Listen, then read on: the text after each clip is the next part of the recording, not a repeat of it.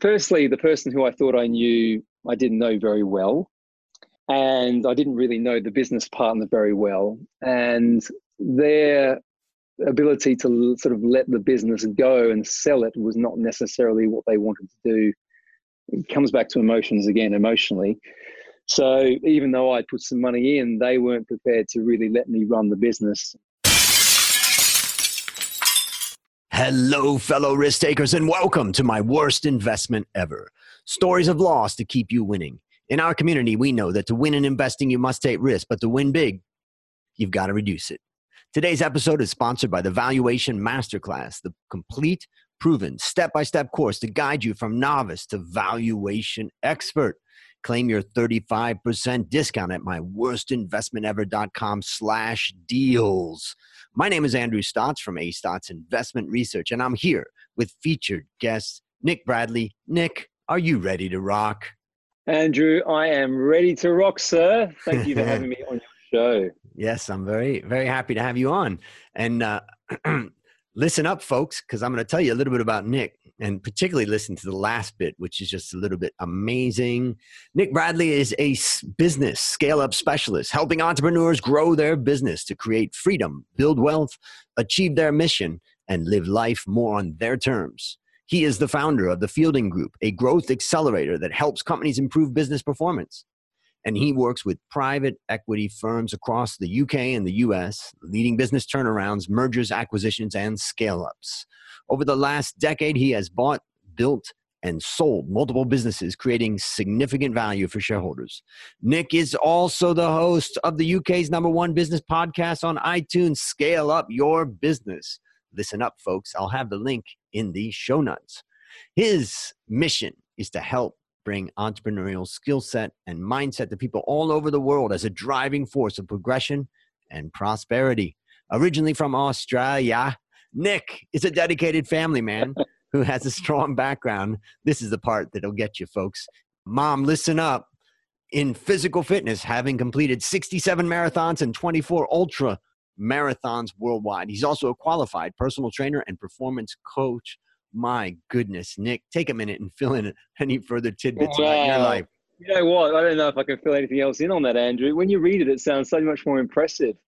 That's the thing. I'm, i take a walk at the park. That's my exercise. I'll comment on the last thing. Um, yeah, just, you know, my ultra running days are far behind me. The knees are gone. But when I was doing that, just to give you a quick insight into it, I was doing that because it gave me a time to kind of, you know, get away for four hours on a Sunday from the young children and have a bit of time with myself and my dog, literally running trails across the hinterlands and farmlands of the UK. And it gave me a lot of time to think and it gave me a lot of perspective. So as much as it was sounds impressive to people, it was actually my time to have some space for myself to kind of work out what I was doing in my businesses and also what I do now in my life. So that was it. Really good fun. Got it. And I, I wonder, I know that I can say my best ideas that I've had have probably happened at the park when I'm out there walking early in the morning when I usually go. I'm curious if if that's you know when you were out there running, did that spark your creativity or? Yeah, it did two things, Andrew. I, I was when I was doing that sort of intense running, and it literally was a marathon every Sunday. I kid you not, getting up at 4 a.m. and making sure that I'd, I'd run for sort of three or four hours before the family woke up.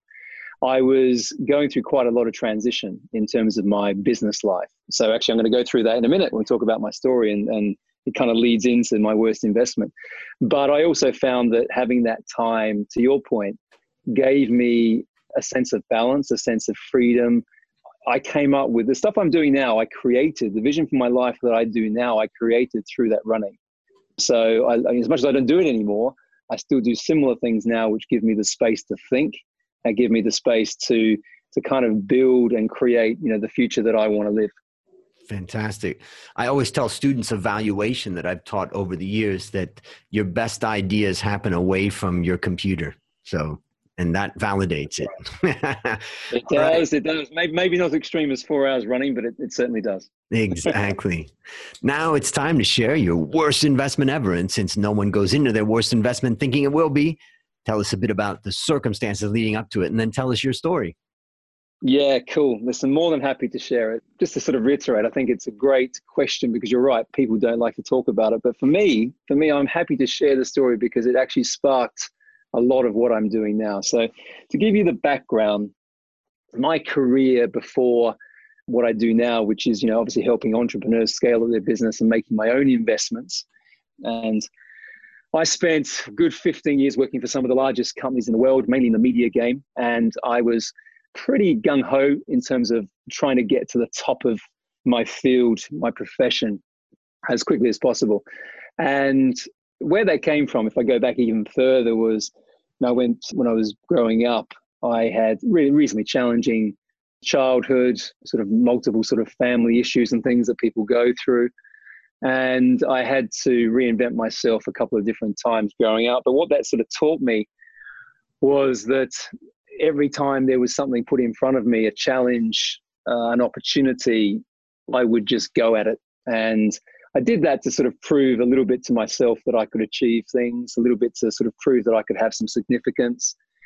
And as a result of that, I was focused too much, I think, on achievement and not really focused that much on fulfillment. And for people listening to this, particularly people who are very driven by the badges of success and you know the idea of status and money and and all those things which have their place don't get me wrong but if you're 100% driven by that and all of your energy comes from what other people think of you all the time or your ability to prove that you're more than than what you perhaps think you are then once you get to those places once you get to those levels of success and you get to those levels of achievement you kind of realize that there needs to be something more.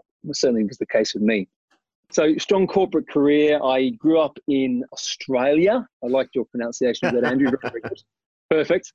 And as I said before, my family upbringing was one of, you know, not a very wealthy family, very poor with money. My education around certainly investment or anything to do with wealth creation was was non-existent. Came from a, an upbringing where people would just buy things all the time. You know, lots of debt, huge amounts of debt in our family, and as a result of that, lots of troubling times, lots of fighting, lots of lots of, I suppose, negative associations with money. So I don't know how I did this, but I decided that I needed to leave that environment. So I started a small business, a personal training gym, back when I was about 18 years of age. And it was going pretty well, actually. And I didn't really think about entrepreneurship or anything like that at that point in time. I just liked going to the gym and exercising. So I thought I'd start a gym. And personal training back in the late 80s was was something that you know hadn't been heard of at that point in time. So in some cases, I was innovating, but I had to get out of my environment. So I sold that business to a mate of mine for a little bit of cash, packed up all my belongings, left little town of Adelaide, South Australia, and ended up in Sydney with about a month's worth of cash and you know a bit of a couple of people to call up in my network, a whole heap of drive, and I managed to meet a person called Matthew Handbury, which was Rupert Murdoch's nephew. Now, for those people who, most people know who Rupert Murdoch is, certainly one of the biggest media people in the world. He owns a, a business called News Corp. I managed to sort of blag a job as marketing manager of Men's Health magazine the day before I'd have to pack my bags to go back to Adelaide because I had no cash. it was one of those weird serendipitous moments. and the reason I sort of start there to kind of get to my worst investment is that took me on a pathway in a corporate career, which I started to earn some good money for the first time. I was making a bit of money out of my business, but nothing like what I was earning in the corporate world. I started to see, you know, different experiences and different associations when you're in that world. And I just went for it to try and get to the highest level I possibly could within those organizations as quickly as possible.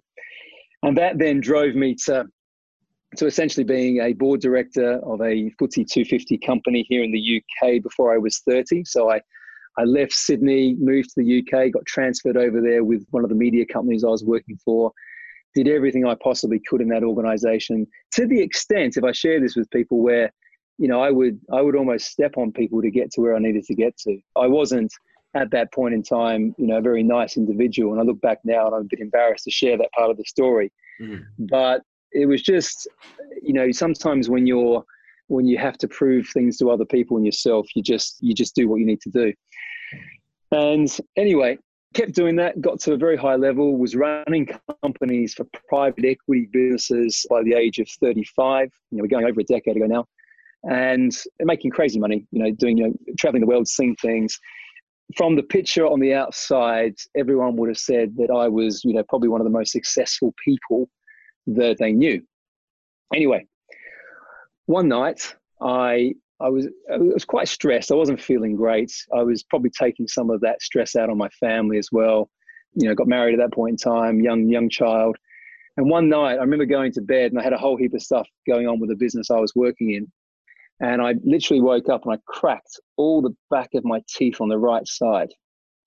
So crazy, crazy experience if you can imagine what that's like. Uh, How did that happen? Well, I went to sleep and I actually I grind my teeth. I must have grind them right down to the point where the pressure of me clenching my jaw broke two of the teeth just on the back of my jawline. Oh my god! I know, I know, and I this is the epiphany, right? For me, right? This is everything. So I went to the dentist, and the dentist said, you know, you, you've just broken your teeth because of stress. So you've gone to bed with whatever you're thinking about at the time, and you know, what it was is, you know, we were doing a turnaround of a business at the time. It was going okay. I was getting a lot of pressure from the investors at the time. And even though I was the chief exec of that business, the one thing I learned is there's always someone above you. it mm. doesn't matter. You think the CEO is the role. You know, when I was younger, I thought that's the role. I want to be a chief exec.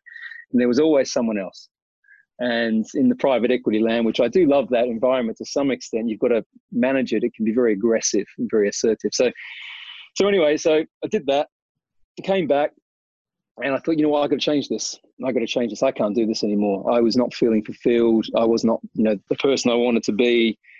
So I, I essentially spent some time. I went running. went for a long run. That was a long day, and came back and said, I've got to get out of this. And so what I did is instead of working for the private equity firm, I decided to go and buy a business. And there was someone who I sort of knew by association who was trying to retire from their business. And they and their business partner essentially offered me to sort of buy into the business, it's called a management buy in, an MBI. And this is the worst investment. So you're ready for it, everyone. because I was going through, we now understand exactly the mental state you were in.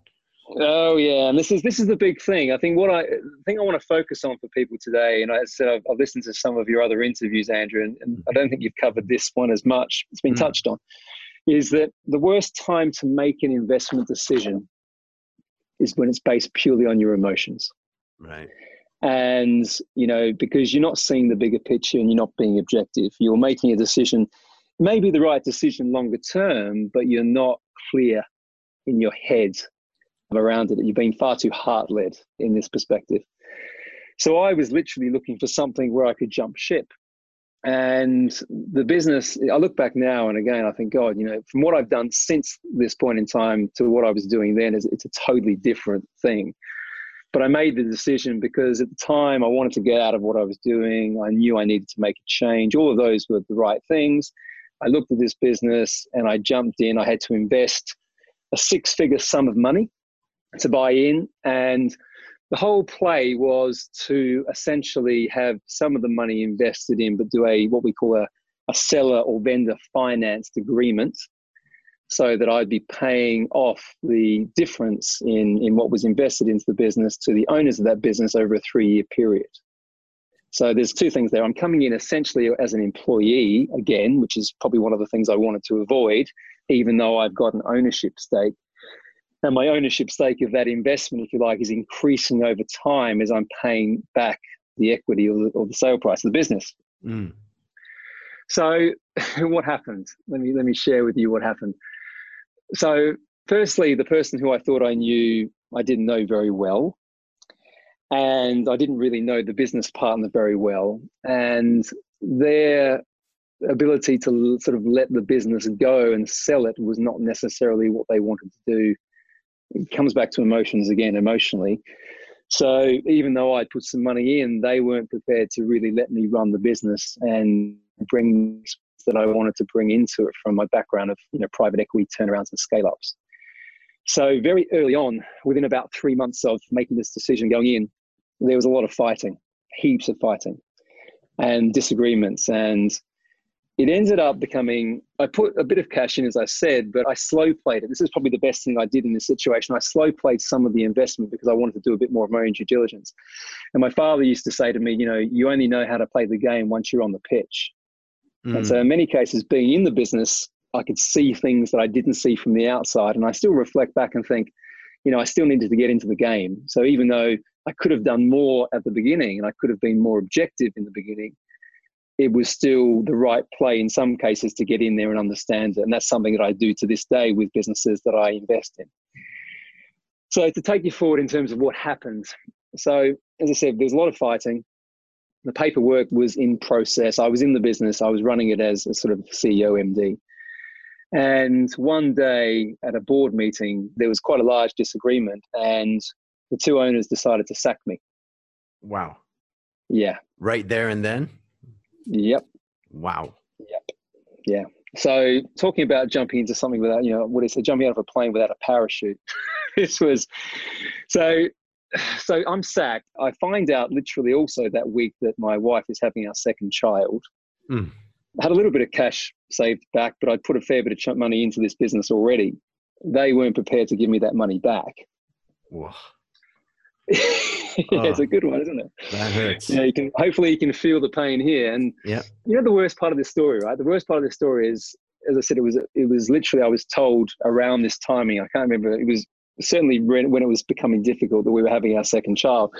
And I remember instead of hugging my wife and going, "Wow, this is amazing, can't wait," I remember literally putting my hands in my face and, and I don't know if I cried or if I screamed, but I remember mm. going, "Why now?" Like, why is this happening now? And I remember seeing her face, and she was like, "We're having a we're having a baby, and you're this."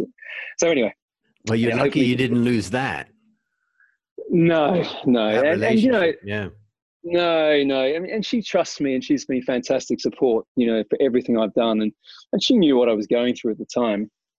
And to finish the story on this because you know it, it, ends relatively abruptly and then i can get into the lessons so i i you know i left I had to um, go to court to try and get some cash back. I then had to work out what I was going to do in terms of an income because I was taking an income from this business as, as part of the MBI, part of the management buy in. So I had to literally hustle to get another job, which I did very quickly because I had a good network. So that was good, but there was still a, a, period of about sort of six to eight weeks of working out, you know, how the hell are we going to pay for things? We were dipping all into our savings. And then eventually I did take the guys to court for some various things that I found in the business post investing, which were illegal. And I managed to get some of that investment back. Not all of it. So it's still considered my worst investment ever. It's my worst investment ever for more reasons than the money. It's mm-hmm. my worst investment ever for things that I was, you know, probably the decisions that I made to allow myself to be in that position. It sounds like it was probably a bit of an emotional bottom yeah, it was. I look at it now. I look at it now and I say it's actually probably one of the best things that ever happened in my life. Mm. Because what I've done since then and what I do now in my mission, my purpose, the clarity around what I'm what I'm trying to achieve in my life, how I'm helping others, all of that stems from coming from a pretty, you know, challenging place. And I left that and I said, I'm not going to make that mistake again. I'm not going to be stupid like that again. I'm going to be much clearer. I'm going to be more objective. And I've actually gone on and done multiple investments since then. You know, I buy what I do now predominantly is I buy my own businesses, my own investments. I scale them up and I sell them. I help other entrepreneurs do the same things. Mm. And I wouldn't have got to doing that, I think, certainly in the way had I have not done learned the lessons that I had learned from this investment, this first investment. Mm. So let's go through the lessons. How would you, what would you uh, list them out as? Yeah, there's three things, three things that jump out. I've talked around them, but just to be really clear for everyone listening today. Firstly, make decisions that are purely based on your emotions is, is never, in my opinion, a good idea. Now, that's not to say you shouldn't think about things from both that, I said, that heart and that head perspective. I think you need to connect with both. But if you're in a position where you're looking for a way out and you're looking for like a, a get rich quick scheme and and all that sort of stuff and that's very emotion led as i said previously it prevents you from seeing the bigger picture and being objective. So the first lesson for me is if i'm feeling like an opportunity is presented to me i'm very conscious and very intentional now to reflect on that have some thinking time maybe go for a run and say, okay, what is it about this that I'm feeling? Why am I emotionally drawn towards it? How can I be more objective now? And then I start to put more metrics around the thinking and trying to line it more with where I'm trying to go. And so these days, I might have a pipeline of 20 to 30 investment deals at any one time. And I'm very clear to qualify in or qualify out because I'm putting more, as I said, objectivity around my, my thinking and decision process. That's the first one. Mm-hmm. Second one is similar, but before diving into any investment, you know, my view is you've, you've got to do your due diligence, you've got to do your homework. And, and we, we used to do that a lot in the private equity world. Even, even then, there are gaps. But for me, it's about looking for multiple insights and pieces of information so you can make that truly informed decision. In the case of my, my worst investment, I didn't seek enough information around it that had I have done a little bit of digging, not even that deep, I would have known that it wasn't a good investment from the outset. These guys, in hindsight, they had a reputation for doing things not necessarily the way that would fit with my values. And I only had to speak to a few other people in my network to have learned that.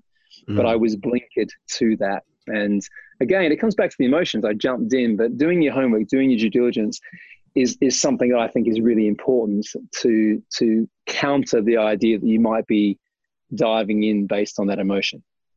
Yep.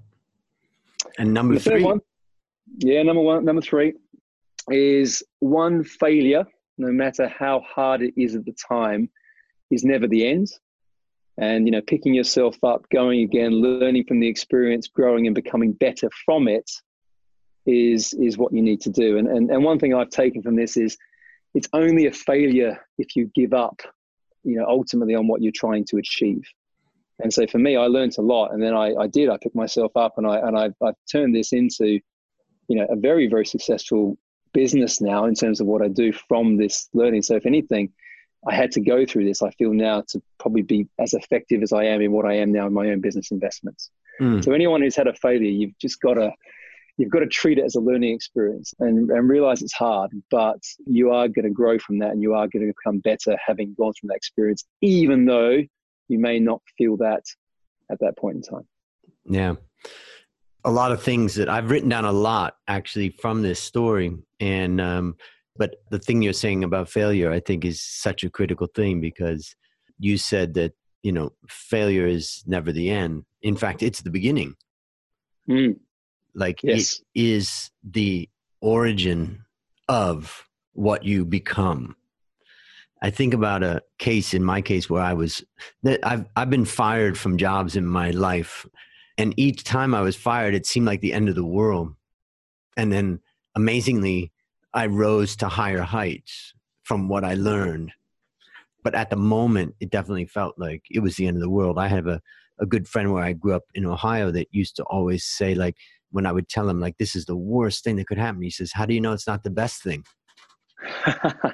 I like your friends. yeah, I was like, "How dare you say that? This is the worst thing," you know. And then he just kept saying that, and then I started thinking, "Yeah, we don't really know, you know, that." So yeah, and uh, that's a good point. And just to build on what you said there, you know, you don't ever want to be a victim, and and and there's there's actually a psychological part to that, which is, you know, if you're a victim, you're not in the right state to be again back to me about to make the right decisions. And so there's two things that I say now, I've learned certainly over the last sort of 10 years, is that firstly, everything in life that's happened to me, even if I go back to my family situation, which I didn't go into detail in today, there's more to that story. Everything served me. You know, it served me going through that corporate world and, and dry, you know, all the things that I achieved, they served me in many ways. The second thing is, you know, your, your identity needs to shift and change all the way through your life. So I always say, you know the person you are today is going to be shaped and formed by the different experiences positive and negative that you go for and that's your identity coming true. So to, to be really congruent with yourself you need to face these things because it's shaping you to be better to become the best version of yourself. And no one has a life no one successful has a life that's easy. It's what you do around those situations that happen to you that make all the difference. Yep. And you remind me of this the same guy that said that to me when we were young. He came to visit me in Bangkok a couple of years ago and we were just hanging out and talking and we were talking about drugs and we were talking about and I was explaining to him that I was very much against the idea of locking people up for, you know, decades because of drugs. And he just looked at me with this bewildered look and he just said, What are you talking about? You know, when, when we were young, you were this tough guy saying, We got to have a strong war on drugs, lock everybody up. He's like, he hadn't, you know, seen me or discussed that for a long, long time. And then what happened is that I looked at it and realized, yeah, as I learned more about life, you know, I changed my my opinion. And I think in the same way as you've talked about, you know, our identity shifts and our opinion shift. I've written down six things, so I'm going to run through them. A few of them are pretty quick, but the first thing I wrote down when I was listening to you talk was the idea of debt. And you mentioned about family debt. And I I always say in business, debt is really the number one risk factor in business because if something goes wrong, you can quickly lose control of the business. I would say, you know, there's other factors, but debt is such a major, major risk factor, whether that's personal or professional. The second point that I wrote down was I was thinking about Bob Dylan when he had that song, You Gotta Serve Somebody. It may be the devil, it may be the Lord, you know, but you've got to serve somebody. And I think that, you know, you've explained that, that everybody has a boss. And even if you're the CEO, you still got to serve the shareholders and they can be the toughest the third thing I wrote down was the idea of when I was young, we used to talk about the concept of a geographical cure where you could move somewhere and change your life. And what older folks said to me is they said the only problem with that is you bring yourself with you. and uh, so it made me think about this idea that when you're in emotional turmoil and you're making decision thinking that that decision is going to bring you to another place unfortunately you'll be bringing yourself with you the other number four I wrote down was I just wrote down the words terms of the deal and how critical it is to make sure that you get the right terms in a deal and don't you know rush into something and bring those terms that you've got you know to other people to make sure that you've spotted you know things. The other thing you said is number five that i wrote down is when your emotions aren't right you know it just doesn't work. And i think that we all get out of balance. And i remember that there was a part a time in my business partner in my coffee business life at coffee works where the harder he worked the worse it was and he had to actually stop working so much and started playing jazz drumming which he was a drummer and he hadn't mm-hmm. played Great. for years and he just he had to get out of the work and out of himself and as he said to me when i'm drumming you can't think about anything but drumming and then the last thing that I wrote down was people, you know, most of the people listening to this podcast are professionals. They're maybe professional financial people, business people. They're professionals like you. And the problem is, is that oftentimes professionals, this is my opinion, it's not based upon a, any empirical research, but professionals are, in my opinion, the worst in the areas that they're expert in. So some of the brokers or the investors that I've talked to, they end up risking it all on some overconfident bet. And you know, here you've described a little bit about you know feeling really confident in what you were doing and being very successful at what you're doing in private equity, and then not doing the due diligence in your own deal. And yeah. so those yeah. are six things that I took out of your story. Anything you'd add? No, I, listen, you've covered a lot there. I think, you know, just, just to talk about a couple very quickly, the on the last one, you're right. I mean, I, my sort of professional skill set was marketing, and I can advise anyone on their marketing strategy. I, I, can be very, very clear and see the the opportunities and the problems. But when you try and market stuff for yourself, sometimes I've struggled with that. It's exactly the same. I think. I think that's a, I think that's a common issue that people have, and I don't. I, I can't even think about why it is. I think it's sometimes it might come to the fact that you have more vested when it's yourself in the game and mm-hmm. therefore that can cloud you sometimes it comes back to everything comes back to that emotional piece we spoke about at the beginning of the call yep. and that's true and, and on the on the environment point that you made and bringing yourself with you I fully agree with that. What what I find is when you change your environment and change change the circumstance around you. In some cases, I call it burning the boats or cutting the ties. You have to. It forces you to change. So when I moved to Sydney and then moved to London, then moved to New York, each time I did that, I I was challenging myself to change, to evolve. I had to. I had no choice. And that's the thing. So when I first landed in Sydney with not much money and you know lots of dreams and, and a few few numbers to call up, that wasn't going to be enough. I had to then take action and do things around that. So your, your point's well made. For me, it was about if I kept myself in a comfortable position, if I hadn't challenged myself, I don't think I would have had the impetus to make the change more deliberately. Great. So let's take this down to a, a person that's in the same type of situation. They're about to make this big decision based upon what you've learned from this story and what you continue to learn, what one action would you recommend our listeners take to avoid suffering the same fate? Go for a long run. no. no, look, I said no, no, no. There's a few things I do now. There's a few things I do now. If I'm feeling, if an opportunity is presented to me, I deliberately do not make a decision quickly. So, in fact, in one of my, my recent podcast episodes, it's called Slowing Down to Speed Up. And it's one of your points as well. Mm is sometimes the best decisions are made on reflection. So the first thing I say is if you've got a big opportunity and even if someone's pressuring you, they want a decision in 24 hours, you know, you've got to be really strong to push back on that and give yourself the time. Give yourself an extra few days if you need it, whatever the time frame is. And really, you know, write down the reasons why this is a good investment, the reasons why it's not. What does it give you? What does it not? How does it take you to where you're trying to head in your life, in your business? How does it hold you back? Does it fit with your values? Does it fit with your standards? Is it going to give you what you really want? And be very clear on that. And the reason I say write it down, and I do this with everyone now, every every investment I look at, is it just forces you to stop. Mm. So that's the hmm. first point. And the second thing is speak to people. Yep. I have mentors. I have, you know, I've had coaches. I've got a really strong peer group of people, particularly in the in the things that I'm focused on in my businesses. People are doing the same stuff surround yourself with people who are trying to do the same thing. Or if you haven't got that because it's your first investment or whatever it is, people that you trust that can give you just that sounding board. So if you slow down, you reflect, you write it down, you look at all the pros and cons, and you seek opinion from people who can give you an honest, objective answer, you're going to be better informed, I personally feel, to make that decision whether you go ahead with the investment or whether you don't. Got it. All right. Last question. What's your number one goal for the next 12 months? Oh, it's big. It's big. so, so I, as I said, I, I buy and sell businesses. That's predominantly what I do now. My business partner and I, we have an objective to have no less than five acquisitions on the cards in the next 12 months. Wow. And enterprise value of that will be anywhere close to 15 to 20 million across those aligned businesses. That's what we're trying to do.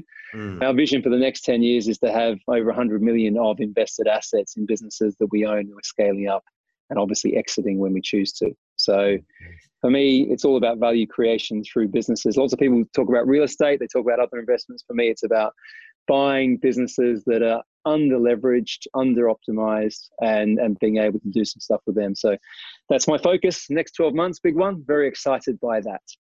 Very clear, very clear. All right. Well, listeners, there you have it. Another story of loss to keep you winning. To find more stories like this, previous episodes, and resources to help you reduce your risk, visit myworstinvestmentever.com. As we end, Nick, I want to thank you again for coming on the show. I know it's painful talking about our losers, but our listeners are learning to win as a result. Do you have any parting words for our audience? No, just to say, Andrew, it's been an absolute pleasure. And if I've managed to help anybody to today for that, you know, my story and everything like that, I'm very grateful to have served you. So thank you very much. You're most welcome. And I want the audience to remember one last thing from Nick that I wrote down, which is challenge yourself to change. And that's a wrap on another great episode to help you create, grow, and most importantly, protect your wealth. Fellow risk takers, I'll see you on the upside.